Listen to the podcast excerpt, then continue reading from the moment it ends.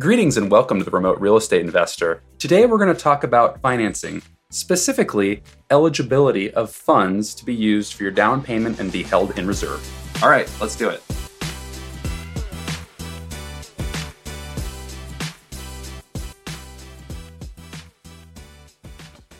Michael, why don't you lead us on this little riff of today's weekend wisdom?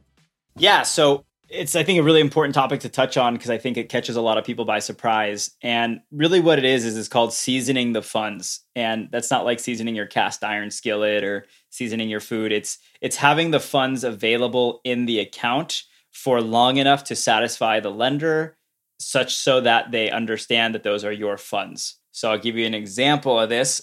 I had a lender tell me Michael, your down payment needs to be in your account three months in advance of the loan funding. So there was a small inheritance that I received when a family member passed. And so that came in. And that's kind of what made me decide to buy this property that I was going to. And the lender was like, whoa, whoa, whoa, whoa, whoa, whoa, what's this big check deposit here? You can't use that as part of your down payment. And so I had to write a letter of explanation and explain what's going on and show them a death certificate and all this kind of hoopla stuff. But so just be aware that for a lot of lenders. I don't know if three months is like the Fannie Freddie uh, conventional loan minimum requirement or the standard that's set, but that's what it was for me with this particular lender. Was I had to have the funds for the entire down payment in the account sitting there three months prior to funding. And so, if you're going to be using a HELOC or some other form of funds that aren't in your account right now, just you want to talk to a lender about how long you need to have the funds sitting there. And I don't know how it would work with like a sale of stock portfolio or that kind of stuff. I think because they look at all that when they underwrite. So my guess is that they would be okay. And I think what they told me in the past was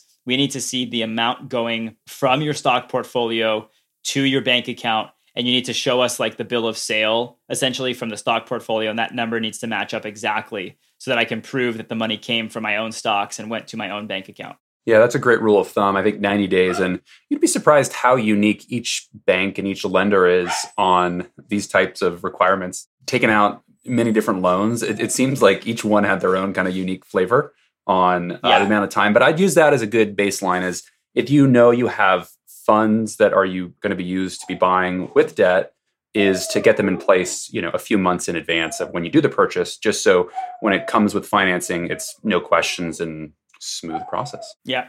And I think too, just I would also ask the question in advance of like what you need to do because for me, in my instance, I was selling stock in order to buy a property. And if the property purchase didn't end up happening or I was still kind of on the fence about it, I would have been pretty bummed that I had sold those stocks. So you want to make sure if you're going to be moving funds from one form of investment vehicle to another that causes a transaction or a taxable event or what have you, you just want to be very well aware and pretty committed to that because you have a taxable event and you sell stock and you're like, oh crap, I'm not going to buy the house anyhow, that's that can often be a bummer. Yeah, for sure. I know some banks will count stocks at, at some discount if they're still like being held as an equity. And usually that would be not for the down payment, but for later reserves. So something to consider for your reserves using retirement accounts. Totally. Yeah. So this is a short episode, but our rule of thumb and advice for funds in your bank for lending is 90 days. But at the end of the day, it's really up to your lender. So I would recommend talking to your lender, talking to multiple lenders, doing that interview process early